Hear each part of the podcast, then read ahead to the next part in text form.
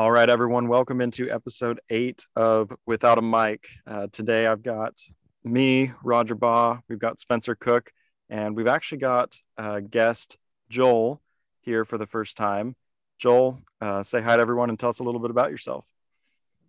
Hi, everyone. I'm terrible at uh, introductions, so I'm going to come across as really unlikable. Um, but they pay, they, I'm friends with Spencer, and he pretty much picked me because I'm the coolest person he knows. And that's a fact. Uh, that's a fact. um, we're talking about Potter, and he was just like, "Yo, you worked on the Harry Potter set, right?" And I was like, "Yeah." And then, uh, and I knew I knew Daniel. We were really good friends, and um, yeah, you have a special guest with you today, man. Now I'm just talking. That's probably the best introduction we've ever had. Yeah, I don't by think far. I've ever given a good introduction. So that's. I don't think we've ever a good way to introduced ourselves. No, No, that's true. That's no, true. yeah. I'm just friends with Spencer. I'm a and I'm a videographer and photographer. I just do weddings and with my wife, and that's pretty much it. Right on. Very Well- talented, by the way. Well, we're happy to have you, man. Welcome on. Uh, today we we're actually going to be talking about Harry Potter um, and a couple different aspects of it. So, uh, recently HBO Max had the Harry Potter 20th anniversary reunion uh, special that came out. So we're going to talk about that specifically, and then share some of our thoughts on the series as a whole, um, specifically the movies, but also uh, that includes the books as well. Yeah, and disclaimer: we will not be talking about Fantastic Beasts. Um, Ro- Roger, No. Roger and I. I mean, I don't know how Joel feels about this, but Roger and I have kind of a sour spot with that film series. Oh, Wait, I want to know why. I want to know why right Well, now. first of all, I, I will also say I haven't seen them all completely. I saw like the first half hour, 45 minutes of the first one, and it was so it was so just all over the place. I didn't have any hmm. investment. It didn't, it didn't capture me with a story. It didn't capture me with any like attachment to Harry Potter or anything, you know, and I know it's separate. So I was I was really bummed out. And then I just heard the second one. I think I heard that the second one was even worse. And so it I was just absolutely worse. yeah, I was like, I, I'm just not gonna invest myself in this. I I think I agree with you guys. I watched the first one and I was just like, I don't really care. I I was when I saw the ads, I or the trailers, I was never really interested in Mhm. Fantastic Beasts, and it made me like, I think I like Harry Potter because I like the characters and not really the universe. Um, but I still like the universe. I think it works well, but I think I like the characters more. Um, and I think that's why I connect with Harry Potter, not Fantastic Beasts. Uh, Yeah. and I think it. I don't know. I just didn't like it. I thought it was mediocre. I thought it was good. Uh, I didn't like hate it though. I didn't see Well, the I- second one. The second think one, that's a- I actually have seen the second one, and it was a thousand times worse than the first one. It Oh, was why, did, why was it worse? absolutely terrible. Uh, it was just so choppy. Like it, I, I think you guys have hit it on the head. But the first Fantastic Beasts, like you didn't really feel invested to any of the characters. Like Eddie Redmayne's character was obviously like the guy that you're supposed to like identify with, and um, and he was fine. Like I don't think he did a bad job per se. It's just that the, he wasn't.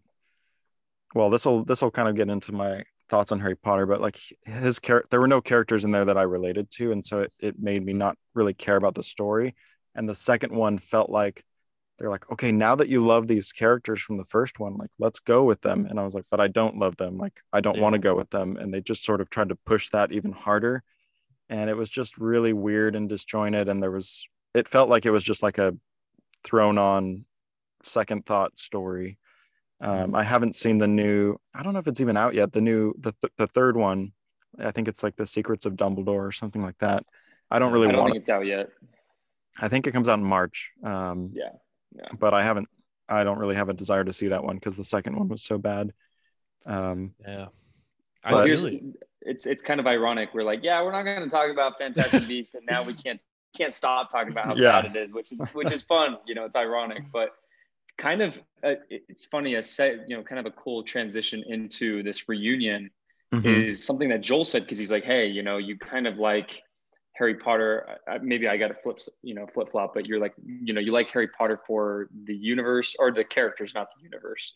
yeah. And and I think that's it's funny because they brought back so many people for this reunion. They did. Um, I'm intrigued. I'm intrigued to know your guys' thoughts. I kind of have one overarching emotion about it, and think it's because the series was filmed with them as kids rather than Mhm. adults. Because I think about the Friends reunion and it was oddly kind of enjoyable. And I think about like the Fresh Prince reunion and all these other reunions, and they kind of flow nicely. And something felt off for me as I watched this Harry Potter reunion and i and i'm trying to narrow down to what it was but i think ultimately you, you were attached and invested to these characters as kids and now you're seeing them as these you know straggly haired adults you know overweight a little bit you know kind of out of sync they don't look as great and it's like it's human you know it's not like they Mhm. look bad it's just normal but you never saw that side of them in this universe or in this series. And so the fact that they brought them back and they tried to re-emulate this magic and this like feeling that you had of nostalgia, it felt a little off. I don't think it was super unenjoyable, but it felt off. So I'm intrigued to hear what you guys think. Yeah, it felt like a cash grab to me when I watched the Union. I was just like, it felt like HBO was like, guys, the 20th anniversary's coming up for Harry Potter. We should do something. We should get the actors together and just reminisce. And then like you hear them talk and they're like, I haven't seen you since we filmed the movies. And I'm like, they're clearly not friends. Like they don't really this is this felt awkward. And she's like, Oh, kissing you was a nightmare, and like with Ron and Uh-huh. or what's his name? I feel Rupert Grint. Rupert, yeah, um, Yeah. and it felt fo- yeah, it felt it felt forced and unauthentic. That's that was like my overall feelings, but there was like some cool, like oh that was cool to see or no, and it was clearly like they're just at Universal Studios when it's vacant, um, which is kind of funny.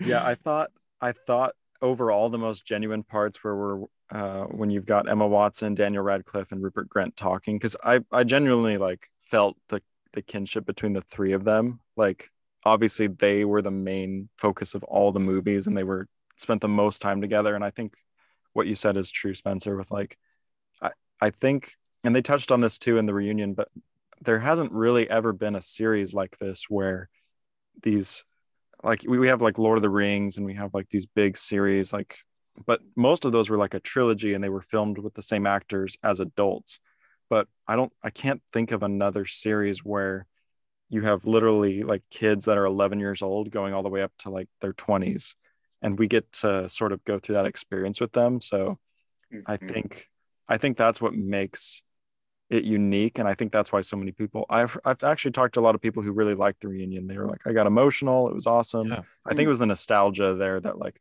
oh yeah, like I grew up with these kids cuz I think most people our age probably were about the same age as them watching the movies or close enough to it where you could kind of identify with them. And so I think that's why that's probably a reason why the 20th anniversary like was so interesting to a lot of people Yeah. um, just because you could I- kind of follow along. I thought the most interesting parts was hearing about Emma's like thinking about leaving. Uh, Yeah, I thought that was same. super cool, very interesting. And I'm like, man, she should have just left, or I, I don't know, um, because especially as an actor, you're going to be typecast when you're in those big blockbuster movies, uh, and I, I just really felt for her. Um, I, I feel for Daniel too, but I feel like Mhm. he's kind of gotten out of uh the big you know he's he will always be harry potter and they're that's the thing with them. They're always going to be those characters and i think they've even talked about that. Um was there anyone specific that you guys really were like uh that you liked what they said or you learned something new? I I thought directly to Gary Oldman. When I saw Gary Oldman come on with Daniel Radcliffe, I actually thought that was the most genuine like sit down because it's funny and and once again I kind of relate it back and this is why I thought so hard on why I felt a little uncomfortable like not uncomfortable but I felt like something was off is because I feel like when I saw Gary Oldman and I forgot her name um, but the woman who played Bellatrix um, Yeah. when she on as well, they they feel so real. And I'm like, maybe it's because I saw them as adults and now I'm just seeing them as older adults. But when I see like Rupert, you know, who is Ron, he just looks he looks now like he doesn't want to be there. You know, when I see, you know, uh the kid who played Draco Malfoy, he seems like a Tom little Felton. bit straggly. Yeah, Tom Felton. He just seems like a little bit out of it. And and once again, he they've all just grown up, but Mhm. Yeah. You, you imagine them in this sphere as kids. And so seeing Gary Oldman, he seemed the same. You know, he seemed authentic as an adult because he was authentic as an adult when you saw him in the films. Bellatrix, you saw her as an adult in the films, and you see her as an adult now. And I enjoyed seeing them on Yeah. screen. that that's they talked about that are just like they're growing up on screen they're figuring out who they are as people while also trying to be a fake person as a living Mhm. And i was just like that sounds miserable. I i don't envy that at all. And you're always in the spotlight of having to be like uh you're having to be spencer cook or roger Ball. oh, sorry i don't i forgot how to pronounce your name. Or No, that was right. Oh, okay. Yeah and imagine like you're you're this like famous fake persona and you feel like you don't know who you are. Um and i thought that was really interesting. And i'm i was actually like i'm surprised they went into they talked about her um departure that was the only part that seemed like oh like they're talking about something you feel like you're not supposed to talk about um which was like kind of cool rather It brought than a realistic emotion.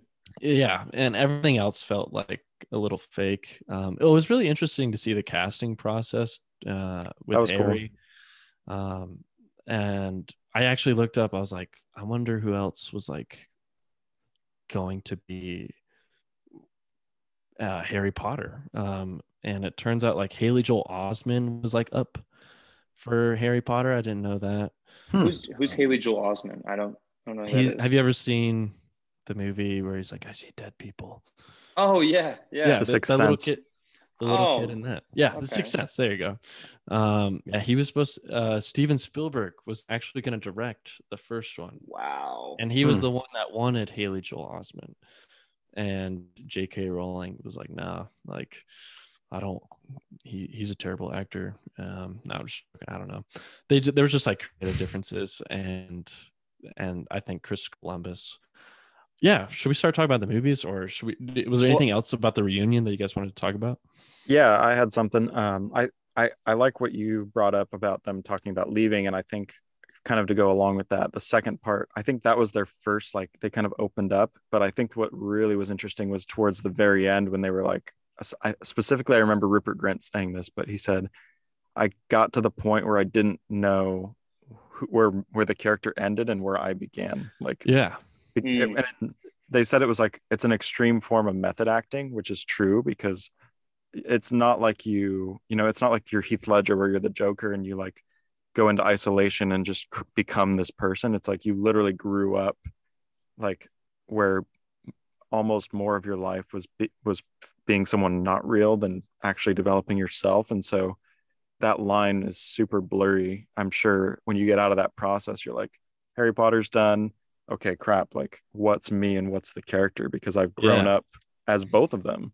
So i thought that was really interesting because again like this is kind of a unique thing. I, the only other show i could think of that maybe did this or like like game of thrones maybe because you had these like the stark kids grow up throughout the show and they like kind of became these characters over years and years and years. Granted there was more like space between them i think those those seasons but again just super interesting to see kind of that effect that it had on people because i haven't seen rupert grint in a lot of stuff like i think he was like i'm done with acting for the most part I've, he's, he's been in a couple things but obviously emma watson's been in quite a few things and daniel radcliffe has as well um, daniel radcliffe's actually going to play weird al in the new weird al movie so No, that's funny. so well, you, you you make a really good point because though you know he was what cast at how old were they in the first film? Eleven. they were 11 Mhm. Yeah. Yeah, so 11 years old, right? So though they had, you know, quote unquote 11 years before that, they they were just entering the peak years of development, which is the mm-hmm. teenage years. And so when you enter the teenage years in an exceptionally popular franchise, you know, it's it's not like being a TV, you know, actor at 11 and you're kind of, you're on screen and it's, you know, a show that people enjoy, but you're not blowing up. I'm sure there are similarities.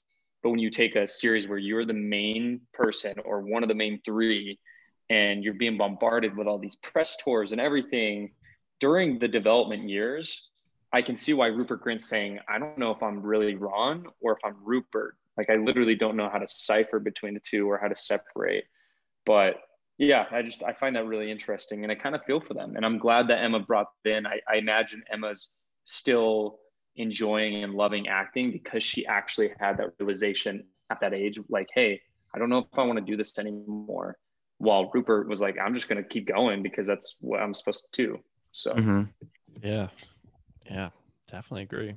Um, One other Yeah. oh, one other thought I had was just the the sheer amount of great actors and actresses that were in Harry Potter as a whole over the years. Like it, yeah, I forgot about Gary Oldman and Helena Bonham Carter. Um, you've got, ah man, uh, Helen Fiennes.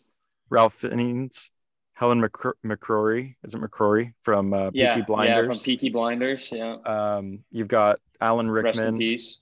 Yes, rest in peace. Oh yeah, all the people who passed away. That part like hit me. I was like, dang, like Yeah, not necessarily because you you were in Harry Potter, but just like all these great actors. Um, yeah. you know. So I wish Yeah, I wish they did reminisce more about the people that have passed away. I was Same. I, I wish they got to talk more about like Alan Rickman or what it was like any set experiences that you remember. Um, yeah, I wish they talked more about that, but it was more just like Same. reminiscing about like, oh, I had a crush on Tom while we were they did, you know, to your point, they did have the ammunition to make an entire series out of the reunion. Like they really did. For if sure. they Yeah. wanted to, you know, they really could have found old clips and pieced them together and, you know, had different segments.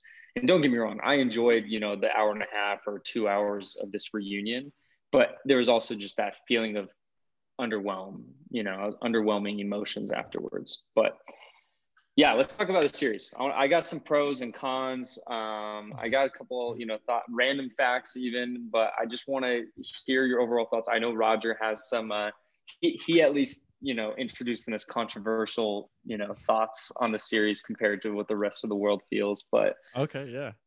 I I'm- I'm intrigued. uh, I'll, let- I'll let you start, Roger. well, I was gonna say let's just talk some pros first okay. because Okay. I, I don't I don't necessarily. It's not like I hate the series, but I think I like I had a couple things that came to mind um, as I actually as I was watching the the 20th anniversary reunion, and the most common theme that I picked up on that everyone was saying was like the word belonging, like belong. Like I felt like it helped me belong. Hmm. So that was kind of like the main theme for me. And I think that's the most enduring trait from Harry Potter to this day. Because the movies of, you know, the the last Harry Potter movie, not counting Fantastic Beasts, came out like quite a couple years ago. But people still go and they, you know, they go to Universal Studios and they go to Harry Potter World and they, you know, still read the books and they watch the movies regularly and they, you know, they buy the merchandise and stuff. And it's like, I think Harry Potter, the best thing it did was it helped a bunch of like awkward teenagers like feel like they belong to something. And they grew up with that like through the process. And so i think um i think that's probably the the best thing about harry potter in my opinion is just sort of that feeling like you belong in that world. Um that's kind of the theme that the actors seem to give off and sort of what i've seen from the people that i know and and kind of just my observations. Yeah, it seemed like all read the books or knew about it except Daniel. Uh, from what I remember from the reunion, he like didn't want to do it, or no, his parents didn't want him to do it, right? they didn't want him to do it yeah. Yeah, uh, which is really cool. I think. um, but I, I actually understand that. Like, I don't know if I would if I had a kid. I'm like, I do I want my kid to be like everywhere to be Harry Potter. Like, he's gonna be exposed to so much like terrible things, and like, and the industry's a little, you know, but um, yeah, and like the press, I don't know yeah and they talked about like fame um sorry we're like i, I feel a theme of fame here uh, but uh sorry what were you saying roger oh Kinda i like was just pros. yeah like, Oh, like pros. of the overall series not even necessarily just the 20th Oh, okay. anniversary but but what are what's i think like i, kind of the I big think i have positives? a controversial opinion um and i'm sorry if i hurt your guys' feelings with this uh have you guys ever seen that one comedian and he talks about the comparison between star wars and harry potter like actually they're like the same thing No. No. No. Okay. Well, I'm gonna butcher this joke. I don't even remember it, but he just talks about like all the similarities of like you got this, you know, a boy who is growing up with his uncle and aunt. Um, same thing with Luke Skywalker, and then like, and then he's met by this like bearded weirdo, um, Obi Wan and Hagrid, and then and that shows him to this new world of like magic or whatever, um, and powers, and and then he learns that magic over time while meeting friends and like, and he has this weird old, like counselor, which is like Yoda or Dumbledore. Um, and they're actually like really similar. But I think, to, in my controversial opinion, that Harry Potter pulls it off a little bit better. Um, Oh, okay. Oh, okay. With like, with it's a classic like good Hero's versus journey. evil hero's journey. It really is. Um, but to me, I'm like, I the ending, how it how it ends, is a little bit better than having like, you know, a bunch of wook like what are they called? Ewoks. Ewoks just like dance around and party and we'll sing despicable me songs and it'll go away. Uh, and I, I just think the ending is like they're sending their kids off to hogwarts it's like such a like oh they tied that up really well. And like it makes me cry every time. I never cry at the end of star wars i'm sorry.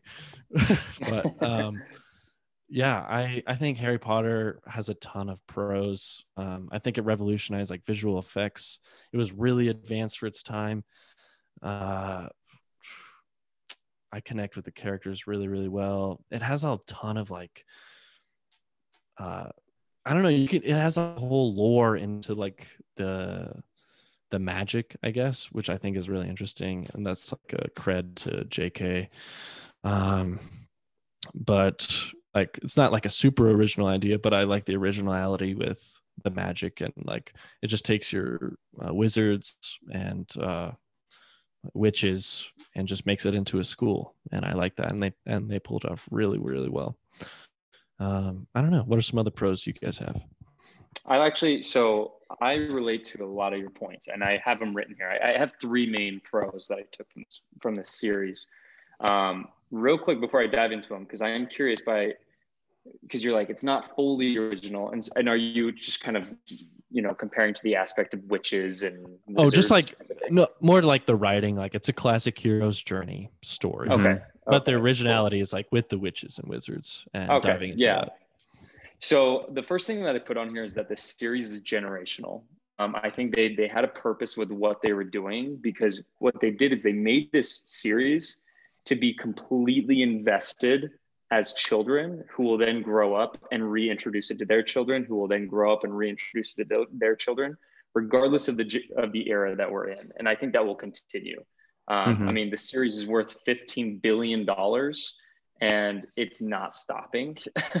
And to what you know roger was saying earlier with universal studios you know you have harry potter world all the merchandise the movies you know coming on what feels like every month of the year. Um, it's a generational series which leads me into my next pro which you know with the originality to what joel was saying you can compare it to a star wars a lord of the rings you know potentially dune the matrix. These, these movies or these series that will stand the test of time. I really think in 100 years people will still be watching harry potter and the original ones you know no spin-offs no new ones. Um, with star wars we're here 50 years later and we're still watching star wars you know and we're actually build we're making more because of how popular they are and so with that being said there is major major progression throughout this series i was a little uh I mean, I have to keep reminding myself it was early 2000 during the first one, you know, because I was like, I was like, oh, you know, it was kind of cheesy and it was a little bit, you know, over the top. Uh, the, the but children acting in it is terrible in the first two yeah, I'll go into that when we go into the cons. But I will say the progression of two things really stuck out. The progression of opposition, I really enjoyed um, from, you know, the first movie, which seemed so just like nothing wrong, nothing could go wrong. Even when they introduced the, you know, the, the villain, you still never felt scared. While in, you know, the fourth one or the fifth one or the sixth one or the seventh one, you feel this progression of the opposition, which Mm. adds a lot more um, emotional investment, in my opinion. And then to Joel's point, the the progression of special effects, I think that's phenomenal for the time for its time. Um, you know, I, I watched the seventh one, you know, part and even the fifth one with the you know the two main fights between the Order of the Phoenix and then you have Dumbledore and, and Voldemort, and they're Mhm. just phenomenal. You know, I'm like, that's not 2018, that's not 2015. You know, that's like 2009. You know, that's like 2008. And so I, I thought that they were really ahead of their time. And there's a lot of pros to take from this, but I think ultimately it's a generational series that will never be. I don't. I don't think anybody will ever stop watching it. Um, For sure. Yeah, they're definitely timeless. Like, uh, they'll definitely stand the test of time. I think better than most series Yeah. too. Like, I I find very little flaws with uh continuity or visual effects. Um, but I can I definitely I like the change of tones. That's actually one thing that uh they had so many different directors. Uh Yeah, four, I think. Yeah, and I think they pulled it off really, really well with how many different directors they had. Did you guys have a favorite one? our favorite director? I didn't think- even know that they had this many until I watched the. the I knew they had like two, but I was Yeah. like, Yeah, I feel like they, they switch every two movies. Yeah. And I think that's really cool. Like the movies or the books were being written while the movies were being made too. And so they don't even know how it ends. Um, and that's fun. And oh, that was one thing from the reunion that Alan Rickman was the only one that knew the, the ending. And JK was, which I was like, that feels a little made up, but okay. Um, but if I'm like, if plus it's it's true, Alan Rickman, so you're not going to say no to him. exactly. Yeah. I'm like, What's going to happen s- in chapter five? He's like, oh, here it is. It's like, he's Thank like, I ju- he's like, I, he's, he just didn't want to read that. That was pretty much it. yeah, he's like, just tell me what happens so I don't have to read these books. Pretty much. well, Um, I think I, I like that though. Like, uh, I do like the progression of. Uh, they even mentioned this in the 20th anniversary, but they're like the first movie was supposed to be like an introduction to Harry Potter, and it was it was a kids movie, like it, it Yeah. really was. But the last, like you said, four or five, I feel like four took that deep dark turn at the end. Four, five, six, seven, one, seven, two, definitely felt like adults movies that were more dark. Um, I feel like I feel like the third one changed everything. After Chris Columbus left, the third one, the third one was it was one and two feel like a different series. They really are like uh, they they feel like kid fantasy movies. Um, Yeah. But if but if they sucked, they wouldn't have made like. Uh, they I think they did a really good job, and I love how practical the first two were. That was Mhm. one thing I really like. They're my least favorite, but I like I love them. They're like in a special place. Um, and I love how practical the effects were, like the basil basilisk. I don't forget how to say it. the Like, I'm like, basilisk. yeah. that look that looks freaking real. Mhm. Um, and what else? Like the the spider, you could tell that was real, uh, or like All a- the food was real. You yeah, the they food- even- oh the candles. That that was they Yeah, another. wanted candles. Use, yeah, they wanted to use real candles, but I guess it uh, caused some major safety issues or something. Honestly, well, I was did like, use them. oh, the did can- they? yeah, Oh, wow. they yeah, were the using them. candles. The candles felt like a like you don't have to do that, but like I bet it helped with the actors. Um, yeah, because they were talking about like, how the, the great hall they walked in and they literally had floating candles on strings like they said Yeah. that they were falling at one point i don't know they didn't say if they fixed it but i think that would that was cool for the immersing yourself in the role like Yeah. I'm sure it helped them immerse for like five minutes and they're like, oh, that's real candles. It's literally coming down. Yeah, like, that's it seems like a terrible idea and hazard. Um, but now I'm like, they could they should just CG that crap. to answer Um, your question uh joel you asked what my what our what our favorite one was Yeah, and i favorite actually director or favorite movie. Yeah. I've read so I read the books, um, and I remember really loving the books because I read them as a teenager. Like I think I read them.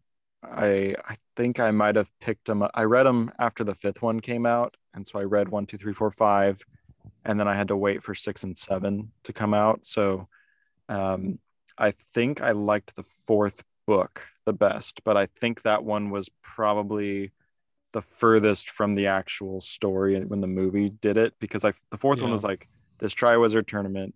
It was really cool. There was a lot of depth and a lot of stuff going on behind the scenes that enriched the actual tournament. And I feel like the movie, which isn't necessarily their fault, it just really focused on the Triwizard tournament and it took out a lot of that background stuff that really added depth to that story. So I I honestly think I used to hate the fourth one. Sorry to interrupt, Roger. the movie or the book? hate, Uh, the movie. Like I Mhm. know I read. I think I read the book. I honestly don't remember, but I remember like it's the biggest book. It's a huge freaking. Yeah, book. it's the biggest book. Like 640 pages or something like that. yeah. I think I'm it's like so- 900. Yeah, so it's like natural to like you're gonna cut out some stuff for a two and a half hour movie, um, and I think they did a really good job for you know what that book had to offer. Agreed. Um, but like 636, by the way. 636. Dang. I like in the book it goes into depth of like the Quidditch, uh, The World Cup.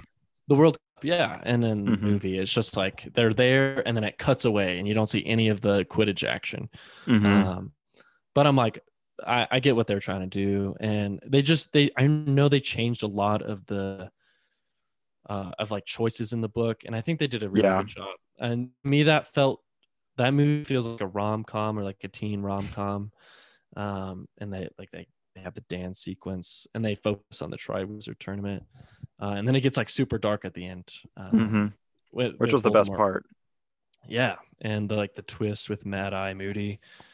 Um, I thought that was really good, but I, I think the fourth one doesn't get enough credit with uh with how it had to like interpret the book. Uh, I- I feel like that would have been the hardest to direct if I was like the director, but the most fun at the same time. Yeah, I think this is I think Harry Potter needs like the Lord of the Rings treatment where you come out with like a 3-hour extended edition of some of these Yeah. movies. Like the first 3 you could probably just leave, but like four, five, six, seven since they did two parts you can leave it, but like 4, 5 and 6 I think would really benefit from like an extended edition and I honestly think if they were made today like if they're like okay, let's start making Harry Potter now, it would probably end up being like an Amazon Prime TV show, which might actually do it more of a service because then you can really like go more deeply into the lore and some of the other stuff. Like, I think the fifth book was the most boring because it was like we're just in school and detention all the time. Like the the villain is a, a bad teacher, you know, Yeah. like for most of it. So it's like that one was just really long and like laborious to read and get through. And there wasn't a lot like the two big fight scenes happened at in the last half hour of the movie but like the Triwizard tournament had a lot of engagement. Like, you know, the whole looking for Horcruxes was engaging. Like, I feel like the fifth one had the worst pacing, but I think the fourth one and probably the sixth one would have benefited from an extended edition. Like, here's like another half hour of the movie. We'll fill it out a little bit more and kind of give you more of the behind the scenes. And I think everyone would really love that. What's your favorite movie, man? What's your What's your favorite? Oh, me? Yeah, both of you, because I Yeah, I was like, don't I'm interested. Roger Said it. Roger Yeah, I was he like- liked the book of the fourth, but I didn't hear your favorite. Yeah. What's your favorite, Roger? Favorite movie? I I don't know. I, I kind of want to say three or two, Okay. maybe. Okay. Like, What's yeah, probably three. What's your least favorite? Uh, probably the fifth one. Okay. Mm, I just think the I the pacing is just terrible. Hmm. Yeah, I actually. I think I, I actually really, I enjoy most of them. Um, I think they progressively like get a little bit better, kind of. I Mhm. think the sixth one is where things like kind of drop, or to me that one feels like the most like be the most dull. It is the most dull in my opinion. Um, the fifth one, I actually like the politics in it. Um, like the very beginning of like, is he even gonna get to school, or he's gonna be banished um, for using magic outside of school? Um, but he was doing it, you know, uh, for a right cause. You know, he saved his brother. Um, and then uh, I actually kind of like the villain, the bad teacher, um, just showing how manipulative. yeah, I, I showing how manipulative uh, their like some one bad person in government can be. Um, True. And Um, I'm trying to remember what else was in the fifth. Oh, and like the death of uh, Gary Oldman's character. Uh, I thought that was really sad, and also a little abrupt. He just like dies and then he like floats away right in front Mhm. of Harry's face. I was like, Harry has like the most traumatic life. Um, Yeah. but um, the sixth one is to me is kind of a guilty pleasure at the same time. Uh, and like the color palette feels really different. And I- Yeah. I think um, Daniel Radcliffe, I think that was the one where he started having drinking problems on set. Um, and like his character is kind of like half drunk in the movie too, with like the love tell. potion. Yeah. yeah. Um, and that one feels weird. And then at the very end, it gets like really dark with like Voldemort or no, Dumbledore. And he's like, just feed me this drink. Uh, just force it down my throat. And, like Harry's like a 16 year old. You're like, oh my gosh. Uh, I'm like, that seems terrible. That uh, that movie's like really weird for me. Uh, it's all the also the death of Dumbledore. That one to me feels like the most tonally like what is going on, but I still don't think it's a bad movie. I think they're all good. Um, but to me, I think the sixth one is like the worst. Uh, but I think my favorite either has to be the last or probably the third. I know that's like everyone's favorite, but to me, I'm like Hmm. it, it dives into like Harry more, into like who he is. Cinematography is like really amazing. The time travel is really cool, um, and like I, I just love it. It's like a classic. I think it's like it's kind of perfect in a way, and the acting in it I think is the best. There's that one scene, uh, right when they reveal the who the rat is, and it's uh, what's his name? Gosh, sorry guys, I'm Oh, Peter. Pettigrew. Peter Pettigrew, and it turns out he's the rat, and and it's the, I guess that secret room under the tree, Mhm. and like when Snape comes in, um, Professor Lupin, and Gary Oldman, it's like all the best actors of the series, and like, and then when you watch them all start acting, you're like, man, they're so much better than like Daniel and Emma and Rupert.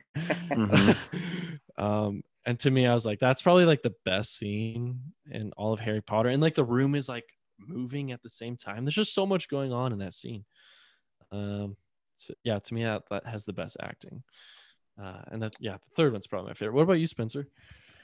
I feel like I have the most controversial picks compared to what I've been hearing from both of you because No. a so the fourth is my favorite movie. Um, Man, Good I love the fourth. and I, and I think and I think the main reason is because it's in my opinion it's the most rewatchable movie out of the entire series. Like if I just want to watch one of the eight, I'm gonna throw in the fourth. I feel like it's the most like audience enticing. It has like the most entertaining storyline, and then the end is super captivating. The end is by far the best um, of that movie.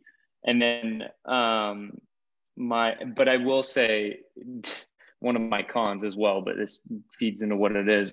I mean, these movies cheated at the books. Um, in my Mhm. opinion, I, I think they should have just expanded the, the movies. You know, I think they should have Mhm. made part two. You know, they made part one and part two for you know for seven. They should make part one, part two four. And I understand there's contract you know situations and acting obligations that come into play, but I feel like if you're going to do that for you know a 700 page book, you can do that for a 640 page book. Um, but I really enjoyed the fourth, and I think my least favorite. It's kind of a toss up. I think my least favorite is seven part one. It's it's so Wow. hard. Yeah, for me, it's very hard to get into. Like I had a hard time. Um, it's really really like it's it's a good story, but you have to be invested in understanding the story is two pieces because if you're just looking at it like through the lens of one movie you're like wow this is so boring and so long in my opinion.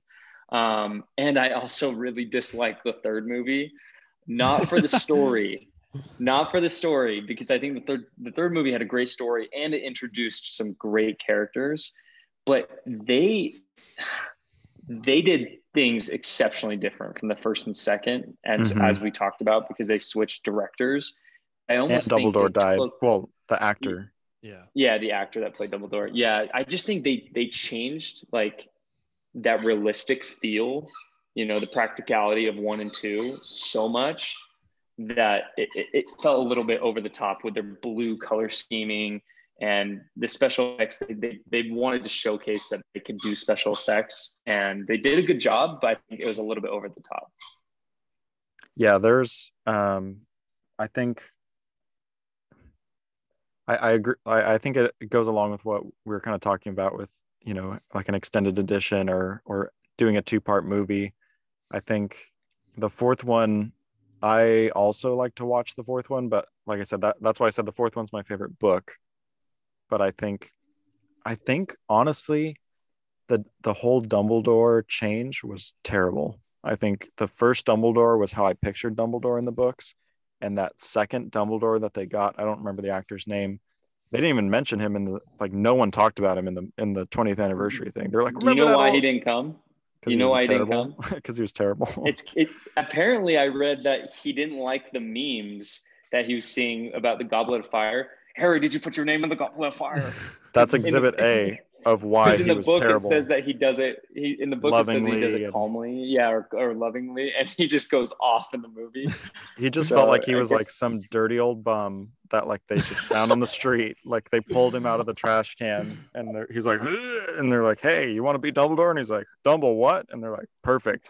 They're like here's a wand. Go push harry around and be violent.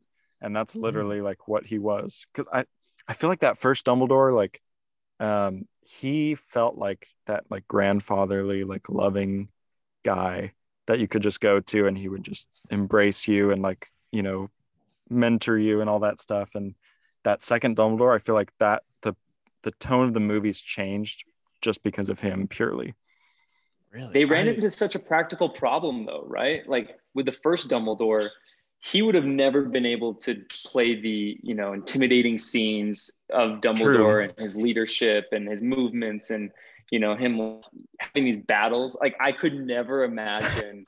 I forgot his name, but I could never imagine the actor like being like Voldemort.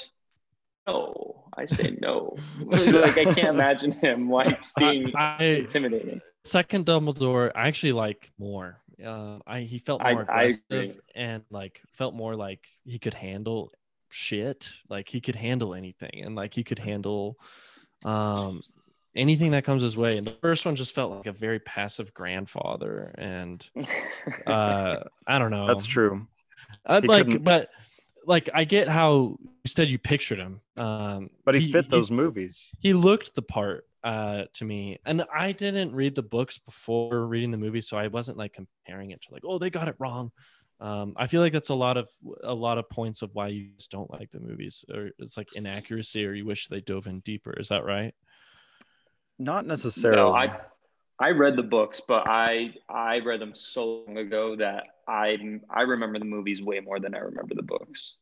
gotcha I also Uh, always root for the villain in, in these kinds of stories. Like I rooted for Thanos, Palpatine, you know, Voldemort, because I feel like kind of like you mentioned your earlier point, like it's a lot of these stories are a classic hero's journey. And so, and I guess maybe this can get into like we can start talking about some cons, but um, I feel like the in these stories the hero is only as good as the villain.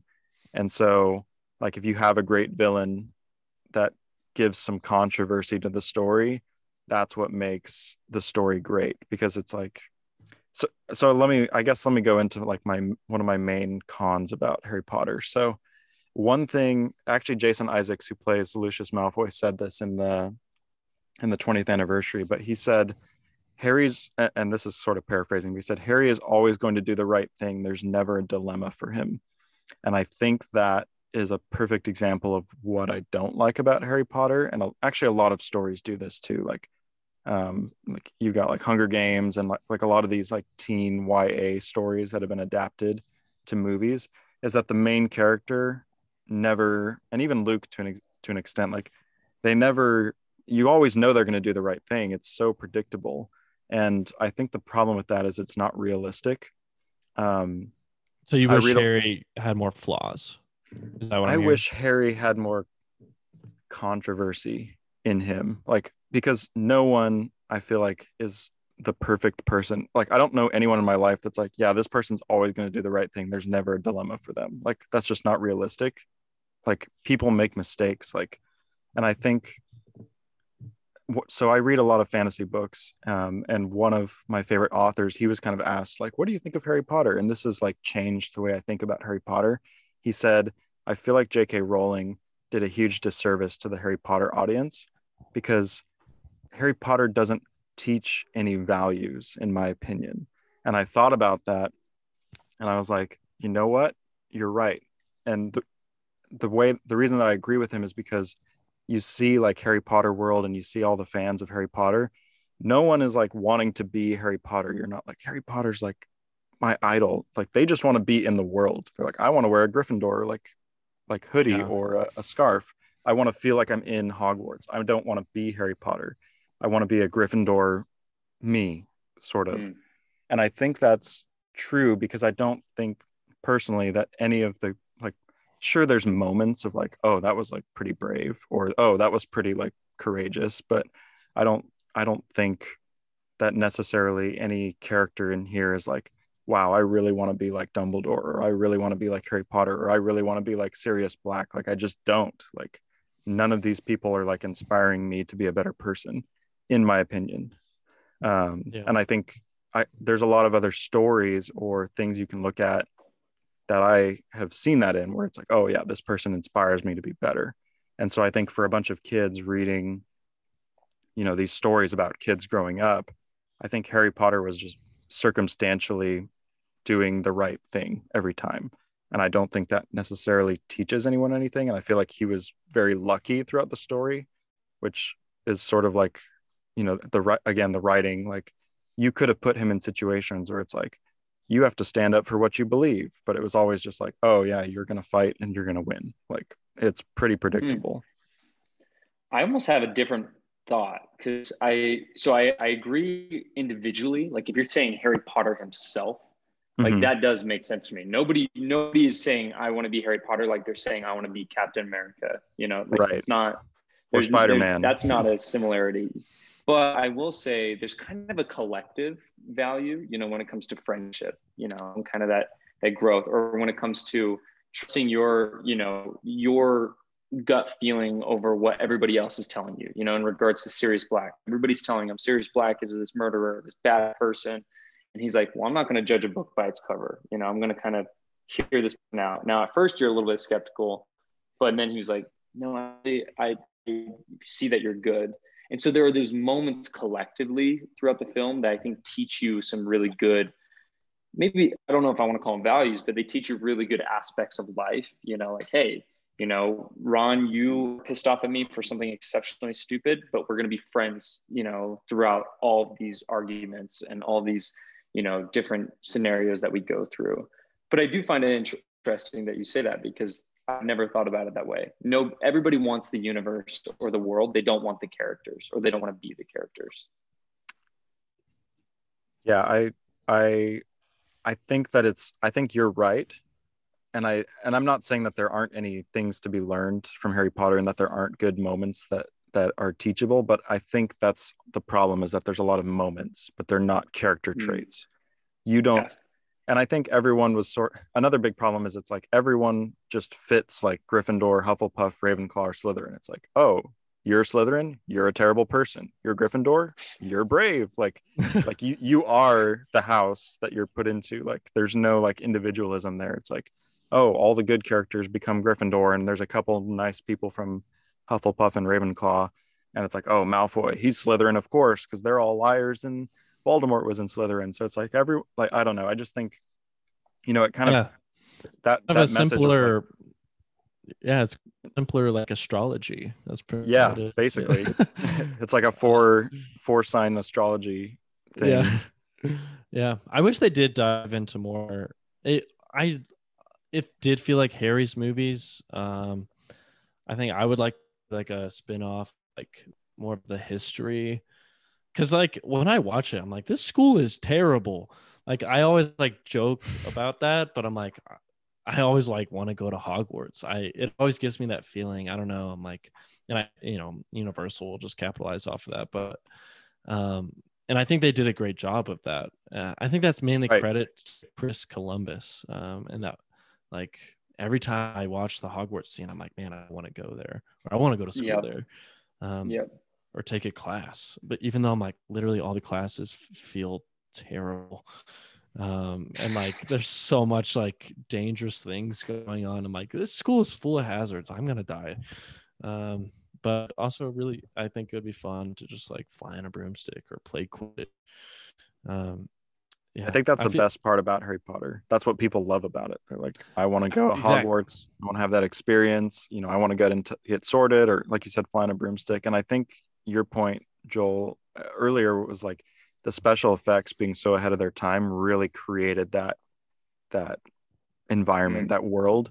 And so when you go to Harry, like my wife and I, we went to Universal like two years ago, and we go in there and like we're going around to all the rides. We hadn't gone to Harry Potter World yet. There's no one there. Like we're going on all these rides, we're walking on, like, and then we went to Harry Potter World and everyone was there. So literally, people buy tickets just to go to. It's not Universal. We're going to Harry Potter World, is what Yeah. they say Yep.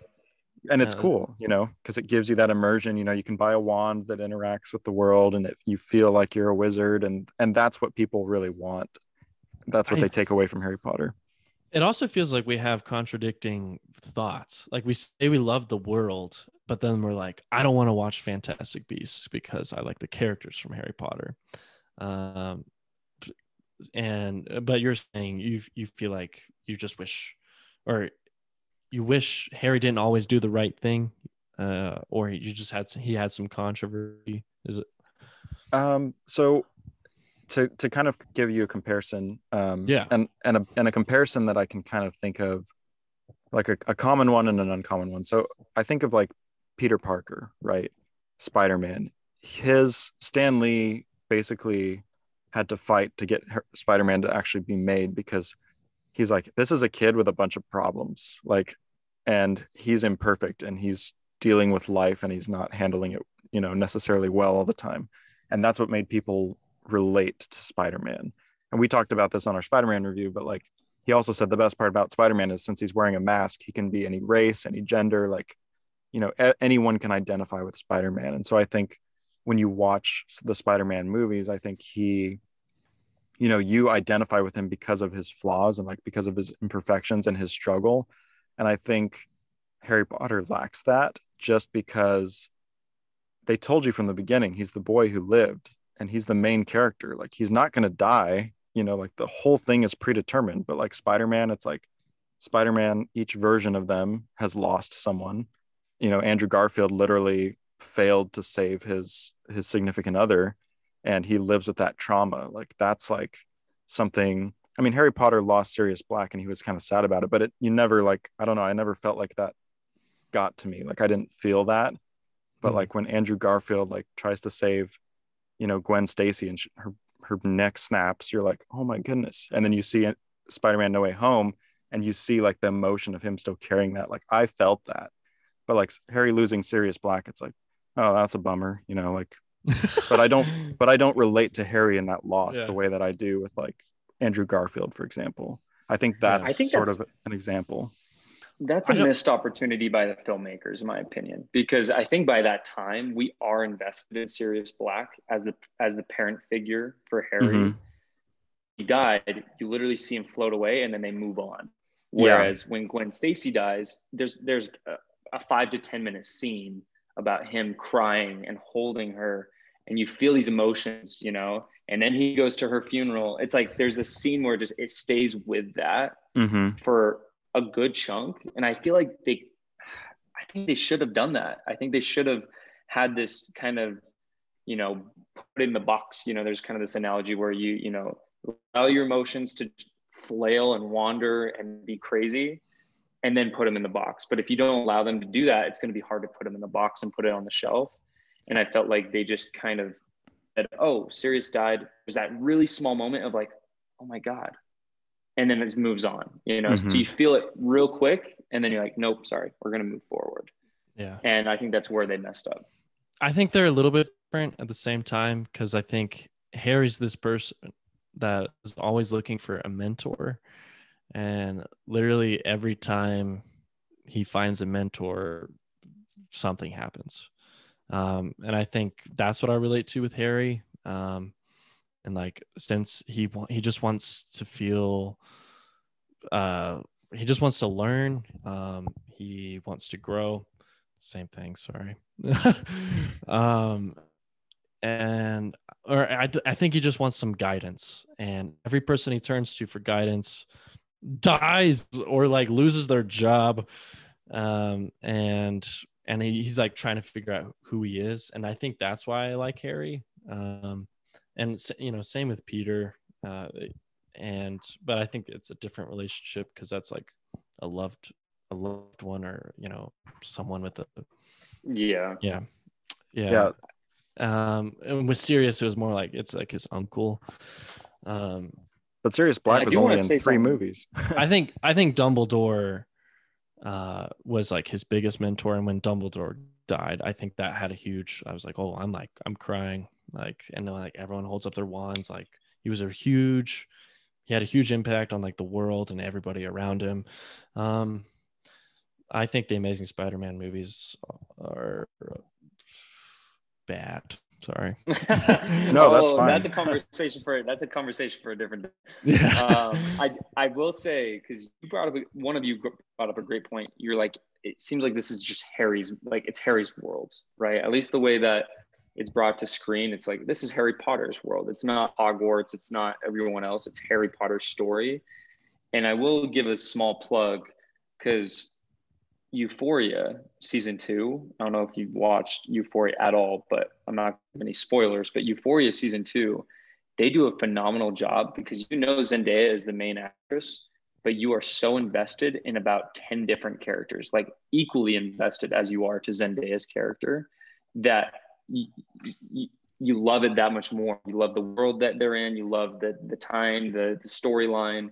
And I think if they they did that, obviously it's Harry Potter's story with the scar with voldemort his you know his relationship there but if they built more investment into hermione and more of an investment into ron more of an investment into these other characters i think that almost would have well rounded that emotion rather than saying oh this is just harry potter's story and this is his life and this is just us focusing on it for eight movies but ultimately that's kind of how it was designed so there's not really a flaw there that's the purpose yeah yeah totally agree uh, yeah, I think Harry Potter's just different. I like that it just focuses on Harry. Yeah, um, and I would be totally fine if they did like a continuation of actually well they, there was another book right and they did a play with like his cursed son. child yeah the cursed, the cursed child. child. yeah uh i, I don't know any yeah me neither we're yeah i'm not the right person for harry potter anymore sorry guys um yeah i'm like i, I would be con. I would be interested if they did a movie uh continuing that, but I actually just like the way it ended. I thought it was perfect. And yeah, I think overall, like it's it's funny because the, the like doing these type of reviews is you kind of mm-hmm. get to nitpick. You know, if we're talking about Harry Potter, Harry Potter's brilliant, right? Like it's one of the most brilliant franchises of all time, and they did such a great job. But it's also really enjoyable to say, hey, you know, here's some areas if they would have reached it, here's some areas that they might have been able to tweak or change or see what the outcome could have been. I will say one of my or my main con, I didn't have many cons, but my main con the acting limitations. You know, with J.K. Rowling saying that she only wanted British actors. There was only one other actor that was not British in this film. It was an American actor who played the mini me in Austin Powers. Um, he was the only non-British actor, and I think that brought a lot of limitation to not only you know who could have played Harry, Ron, Hermione, all the sub you know characters of the movie, but also the characters. Now you found great names in Gary Oldman, you know, Ralph Fiennes. I'm probably saying his name wrong, but you you found some great gems.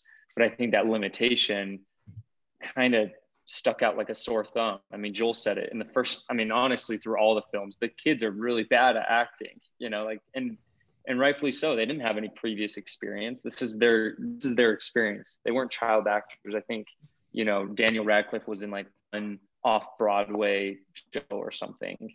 And then he was cast Harry Potter. Well, I think that's what's cool about the, the whole movie series is that like as they mature, the movie's a little bit more mature and their acting is better. Like, um, you would think by the logic, like, oh, that means the movies are to get better. Um, I like, I love how the whole series is designed. Um, and and weirdly, like as much as I don't like the first two, I think they're perfect in in a way um, because it's like it, it's literally the, it's a children's movie and it's and it's a children's fantasy movie and we're just gonna keep it that. Um, and I think it's perfect on for what it is. But I still yeah. like I, I just uh I don't know for some reason I just didn't like it the first uh movie. I, I think it's really nostalgic, but every time I watch it, it's like the one I want to skip the most. I just want to skip the first two so much. I'm like, just give me just a better movie. Um, and then I, I definitely agree with you about the fourth one. I think it's the most watch rewatchable. You don't have to like even someone that didn't know anything about Harry Potter, they could watch that one, have a good time. Yeah. I'm sorry, what were we gonna say, Roger?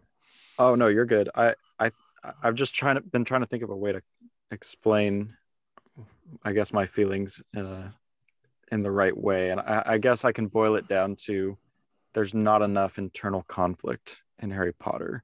It's all external. Or not all, yeah. but the majority of it is external. And I think that's that's my problem with it is it doesn't it teaches you like I think you said like Harry's always looking for a mentor. Like all his problems are solved by something external. And he yeah. never really like it never really teaches you how to like dig inside yourself. It's like you know and and it's funny that the 20th anniversary edition they're talking about like depression and like self and identity crisis and like some of these things that were actually happening to the actors but harry potter doesn't address anything like that it's yeah. it just it just says oh you know if you're having a hard time then you know make sure your magic is stronger or make sure you like have a, a stronger ally on your side or or that you figure out this this uh, mystery so that you can you know use the horror like it's all it's always about like an external solution and i think that in today's world like internal solutions are are really like what we need. Like if i'm dealing with depression i can't just go like find a mentor and like get over it or like i can't just go to the gym and work out so i'm stronger and now i can like beat depression type thing. I think that's like the biggest issue with it and um like i said I, I think i think you both i agree with both of you like it's an iconic series I still enjoy watching it. It's not like I hate it, but I just wish that it it focused a little bit more on on that because I think it would have been an amazing platform to to teach kids especially like you know if you're dealing with these problems like like the actors actually are like this is how you like work through it or this is like some ideas or this is kind of like an example of like yeah harry's depressed. His life sucks. Like he's lost his parents and all this stuff. Like how do you deal with that? And they're just like well you know he he has the same wand core as Voldemort, so that's why he can survive. It's like, okay, well, I'm that doesn't apply to me, you know. But seriously, yeah. like I, I don't know. That's just kind of like how I see. I wish yeah, I, it's a missed opportunity.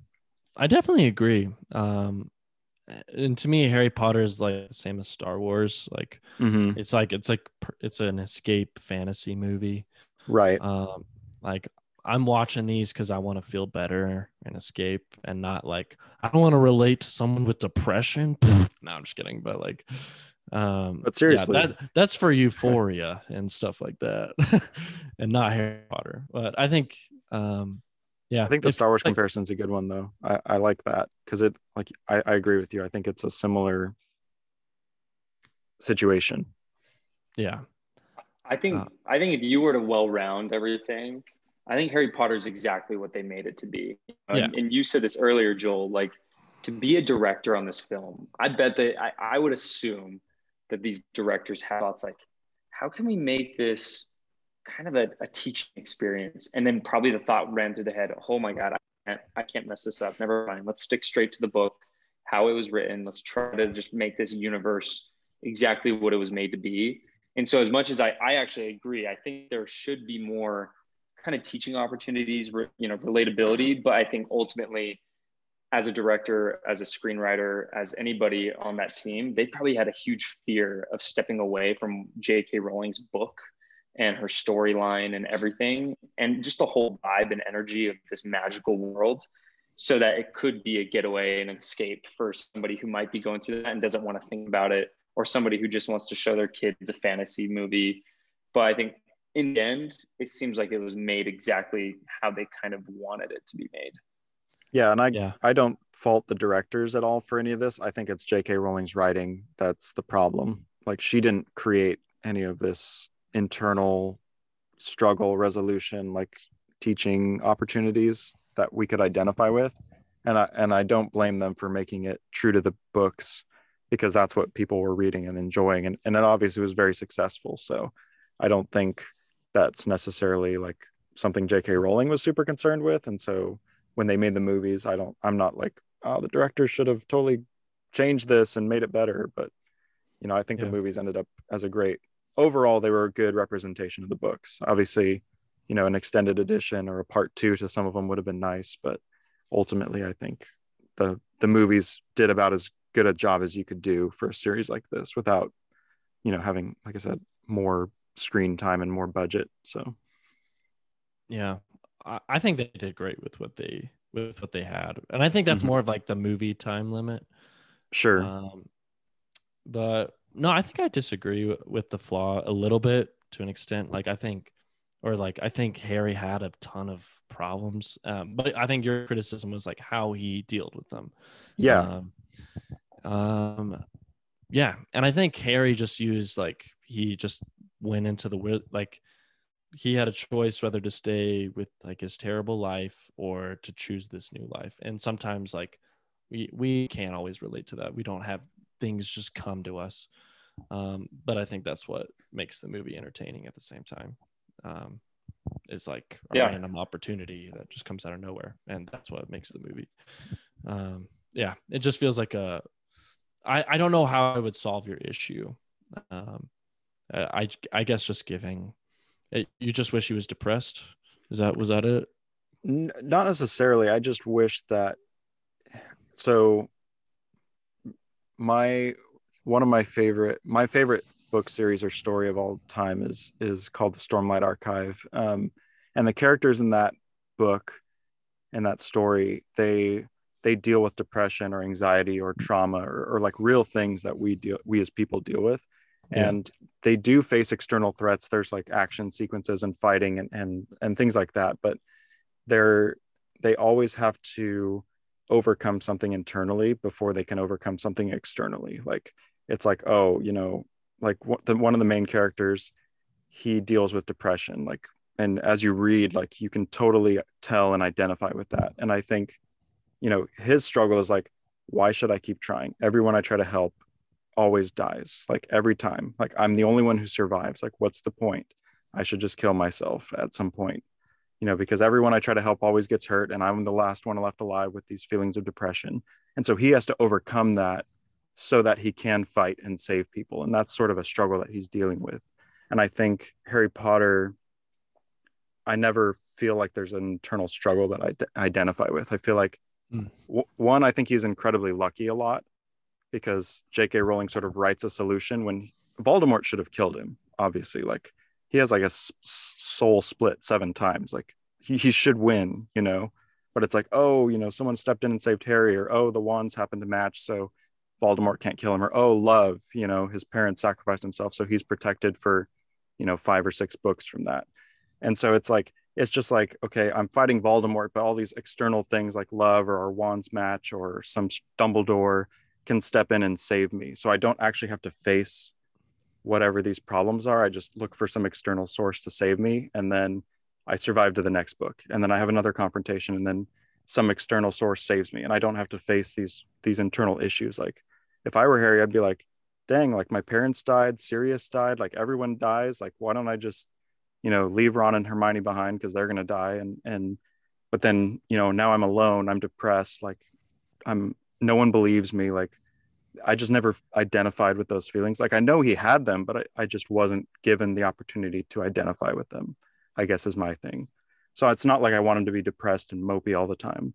Yeah. i just think if he if he was presented in a way to where i could see that side of him and like see how he overcomes those things internally that would help me appreciate him more as a character and like feel more connected to him when he does succeed. So Yeah, to me, how I interpret Harry is he's just like this lost but very motivated and curious individual. That's how I see Harry.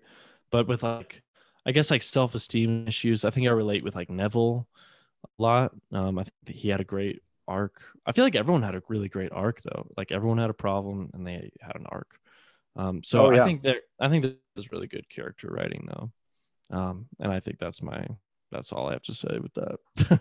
No, for sure. No, I think that I think those are great. Honestly, really good kind of thought processes as well. Because you're gonna have people who relate to these characters, and then you're gonna have people who say, "I needed a little bit more. I needed a little bit more." You know, relativity to these these films as to what I'm experiencing today, which is very valid.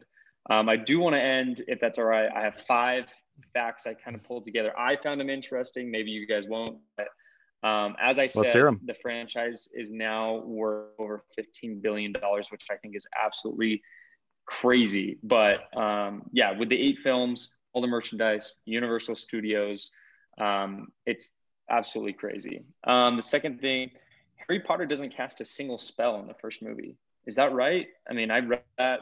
Um, I was like, is that really true? Like, I didn't. I, it seems wrong to me, but that's No, of the that sounds right. crazy facts that I, that I came around. And I was like, wow, all right.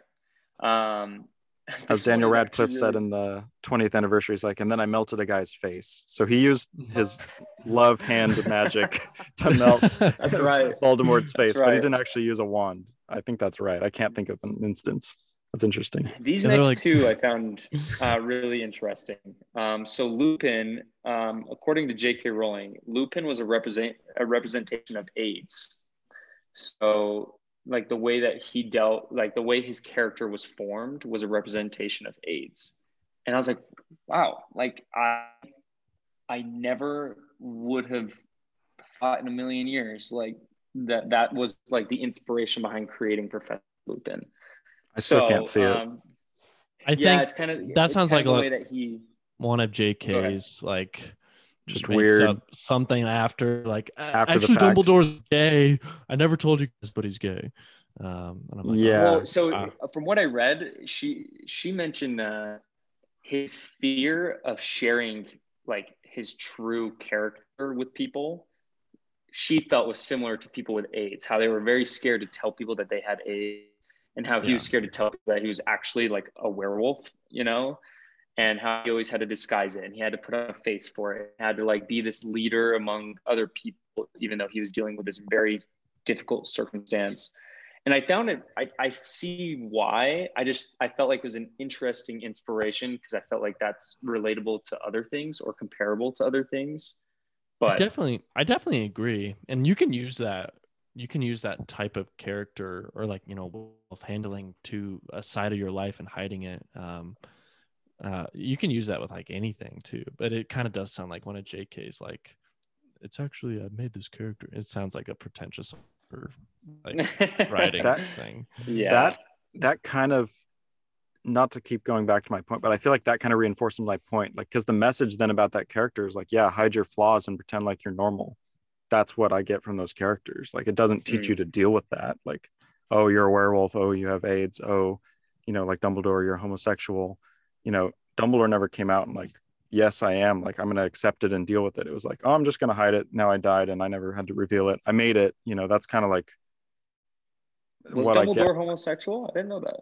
J.K. Rowling came out after the fact and said that Yeah. he was, but Oh. that was like after all the movies and books had been done. So it wasn't like Oh, okay. that's kind of what Okay. um, Joel was kind of hinting at. Like, you know, sh- she comes out after the fact and says these things, and you're like, okay, did you just say that to get like publicity, or did you say that because you actually did do it? So whether or not she yeah, did that makes sense. with Professor Quirrell, like, I, I don't think it. I think that's interesting, but I I think it again. It's like, okay, so you have AIDS. What's the message I'm supposed to take from this? Hide it until you die, so that you don't have to deal with it. Mm, Because yeah. he never. I don't know. I I think Yeah.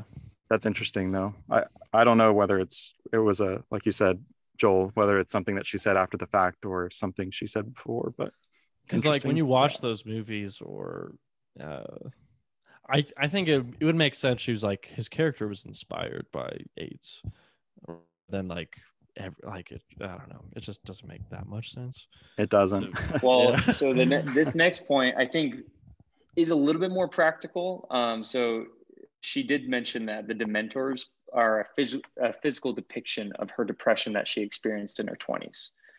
Hmm. So like the way she wrote them and the way she created them and the way that she kind of had a visual interpretation of them um, was the physical depiction of the depression that she went through in her, tw- which I found actually very intriguing because you know, I'm she had a, uh, she had a part to play in how they were created on screen as she did everything else, and so to see them on screen, I mean, maybe I'm speaking for myself. They're the scariest like things in the entire series, in my opinion. Every time I see Dementor, I'm like, God damn, like these guys, they're they're scary, you know.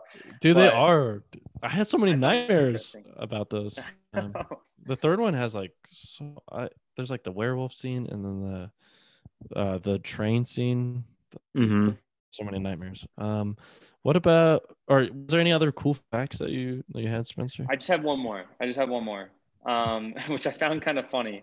Um, have you guys seen Queen's Gambit? No. Oh, the No. I know of it, but I haven't seen it. The chess one. Okay, Mhm. so the the kid who played Dudley is in Queen's Gambit, and he's exceptionally skinny. Like he Yeah. almost doesn't even look the same. Um, and it's funny because I don't know his name, but Dudley's actor almost lost his role from um, the second movie to the third movie for losing weight. Um, he had to wear a fat suit in the third movie because he lost so much weight.